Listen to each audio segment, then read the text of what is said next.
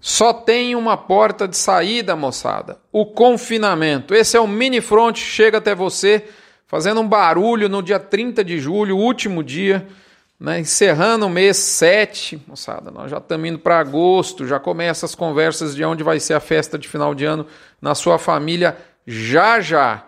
Não demora, não demora. Moçada, o que, que o curto prazo revela, reserva para gente?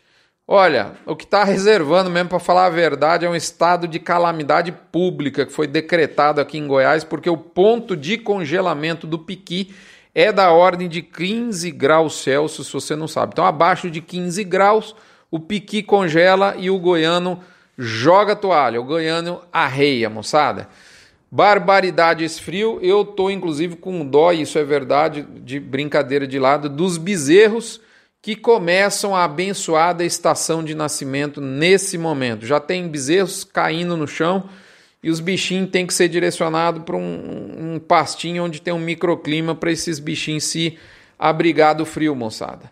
E nessa semana gelada, algumas coisas nos chamaram a atenção vamos fazer uma listinha de quatro itens para a gente, no final, traçar aquela nossa, minha, sua reflexão. Primeiro, muito ruído sobre a China, ou seja, potencialmente mais habilitações para frigoríficos do Brasil estão em pauta. Menos do que se tem dito por aí, mas ainda assim um número relevante. Isso é fato, mas nada indica uma solução rápida desse tema, que já vem sendo, inclusive, para a gente não deixar passar batido, esse tema vem sendo ruminado há mais de ano. As informações já estão com as autoridades chinesas e agora é aguardar. Vai sair? Não vai sair? Quando vai sair? A resposta eu te digo de maneira reta: ninguém, absolutamente ninguém sabe. Não opere com base nessa informação que isso não é impossível operar. Se você acertar, vai ser sorte. Segundo ponto, estamos com as maiores escalas dos últimos dois anos, principalmente em São Paulo e Goiás. Outros estados também avançam. Exemplo que de relatos a gente ouviu no MT, Tocantins e Pará. Quando eu falo escala avançada, a gente está falando escala aí para 13, 16, 19 de agosto. E tem relatos até de mês de agosto em plantas 100% resolvido. Outros estados, como MS e Minas Gerais, a gente pode citar aí como dois exemplos de uma oferta normal, né? sem grandes alvoroços. Incrivelmente, o que a gente percebe né, é que as diárias de 20 a 25 reais por cabeça lotaram os confinamentos, elas deram conta disso ao ponto da gente ter o mês de julho e diria que inclusive o mês de agosto tranquilo para compra de gado. Ocorreu exatamente o contrário do que a maior parte do mercado, incluso a mim, imaginava. O milho valendo ouro deu conta de fato de atrair o boi. Alguns estão dizendo que é melhor perder um pouco no coxo do que perder tudo. Terceiro ponto que eu vou te entregar. Quem fez esse milagre? né, de milho valendo ouro, é, lotar confinamento. São dois artistas, esses, esses dois culpados, que agiram inclusive de maneira premeditada e combinada. Né? Quem foram eles? Primeiro, a estrondosa seca que está em curso, que veio acompanhada né, de, um, de, um, de, um, de um companheiro que acabou de complicar a situação, que são as fortíssimas ondas de frio. Né? Então, seca, a dona seca com seu frio, né, com geadas sequenciais, e ambos a gente pode caracterizar como eventos climáticos extremos, ou seja, são os maiores das últimas décadas. E isso, os dois agindo em conjunto, isso mexe com a pecuária de um país onde o pasto é componente fundamental, porque o sujeito não tem alternativa. Ou ele leva a boiada para o confinamento, notadamente para um boitel, ou ele vai vender para alguém que muito provavelmente vai fazer a mesma coisa, vai levar esse boi para o coxo que acabou de comprar. Às vezes o sujeito que compra, compra porque ele tem um contrato mais interessante e ele consegue fazer é, dinheiro com isso, né? Então, assim, a combinação de seca severa e de frio intenso provocou um cenário de terra arrasada em vários locais. O Mato Grosso do Sul é um exemplo disso. Quarto ponto para a gente terminar e partir para as conclusões. Por outro lado, se a demanda interna segue longe de ser uma Brastemp, ela vai cumprindo seu papel sem grandes sustos. E adicionalmente, a exportação entrega uma margem interessante, patrocinada por esse dólar resiliente, um câmbio de 4,90 a 5,50, sem de novo, sem também grandes sustos. Então, moçada, a gente falou de oferta bombada, né? E agora falamos de uma demanda que, se não é uma Brastemp, de novo, do lado interno, cara, você percebeu que a coisa está fluindo? E começaram a aparecer muitas notícias novas, né? Emprego, nível de emprego é, é recorde, né? É, a dívida é, com relação à dívida pública com relação ao PIB caiu, está em 84%, ainda é alta, mas caiu. A arrecadação federal está recorde, atrás de recorde. Então, assim, tem notícias boas no mercado interno, não estamos tendo susto. Pelo contrário, a gente vai entrar numa fase, a melhor fase da economia, o segundo semestre. E do lado externo, moçada, tonelada de carne exportada de 6,400, dianteiro de 6,500, 6,600, oito cortes, como me foi relatado essa semana pela China, isso entrega margem. Então, é, o que o frigorífico quer fazer nesse momento é colocar carne para dentro. É, e aproveitar que está tendo oferta, porque o fantasma de uma oferta curta no segundo semestre ele ainda não saiu da cabeça do comprador de gado. A verdade é essa. Então a ordem é põe boi para dentro.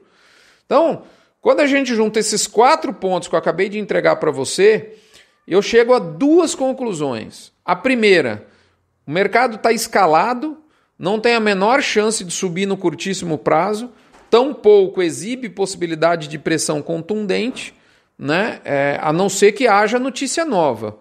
Né?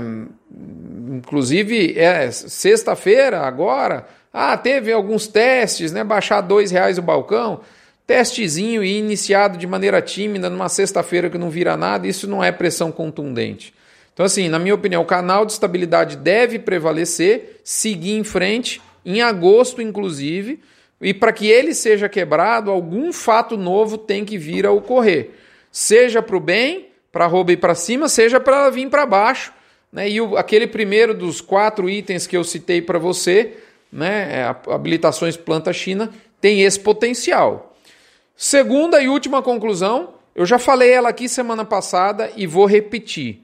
E de maneira mais clara ainda, nós estamos antecipando o abate dos bois da transição confinamento 21, águas de 22, e isso tem o potencial de criar um enorme buraco negro na oferta de gado terminado.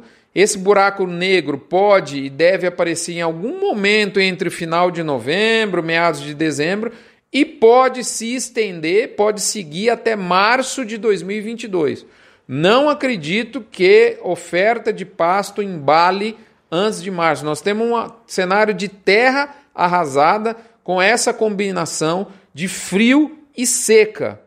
Eu disse isso na semana passada, repito, e a cada dia que passa, essa sensação se torna mais consistente. Eu, se eu fosse comprador de frigorífico, sinceramente, eu estaria planejando as minhas férias para eu tirar nesse, nesse meio aí, ó, entre finalzinho do ano até março, comecinho do ano que vem até março, porque em algum momento, eu diria que nesse, nesse, nesses meses aí o bicho pode pegar para a indústria passar, como diz o Silvio Busnardo, a entrada de ar.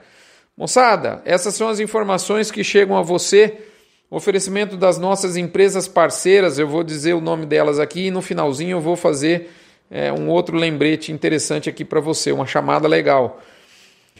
MSD, Vmax da Fibro, Cargill, UPL Pronutiva, Cicobi Cred Goiás, Boitel da Agropecuária Grande Lago aqui em Jussara, em Goiás, Gerente de Pasto, Asbran Associação que reúne a suplementação mineral do Brasil e Alflex, identificação animal, o resto é brinco. Moçada, você se interessa por bem-estar animal?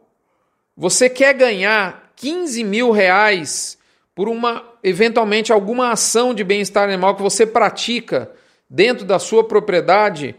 né? Você que é vaqueiro, você que é gerente de fazenda, você que é proprietário, fique ligado nos próximos dias o desafio da pecuária responsável da Fibro, uma iniciativa muito bacana que eu tive a honra de participar hoje com meu amigo Camardelli da ABIEC, presidente da ABIEC, Maurício Palma, fantástico, o Google da pecuária, né, da Atenagro, uh, o Matheus, professor Matheus Paranhos, do Ético, da Unesp de São Paulo, de Jabuticabal. Tem um trabalho sólido demais na Bianimal, né?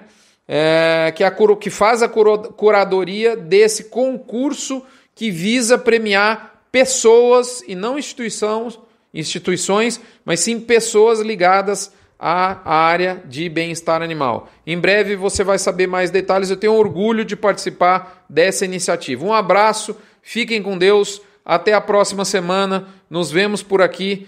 Não deixe de participar da campanha do Agro contra o Câncer do ano um real por cabeça batida. Você não esvazia seu bolso, mas enche de fé, chance de cura e esperança alguém que precisa muito nesse momento, que está lá os cuidados do Hospital de Amor. Um abraço, até a próxima semana, moçada. Se cuidem, saúde!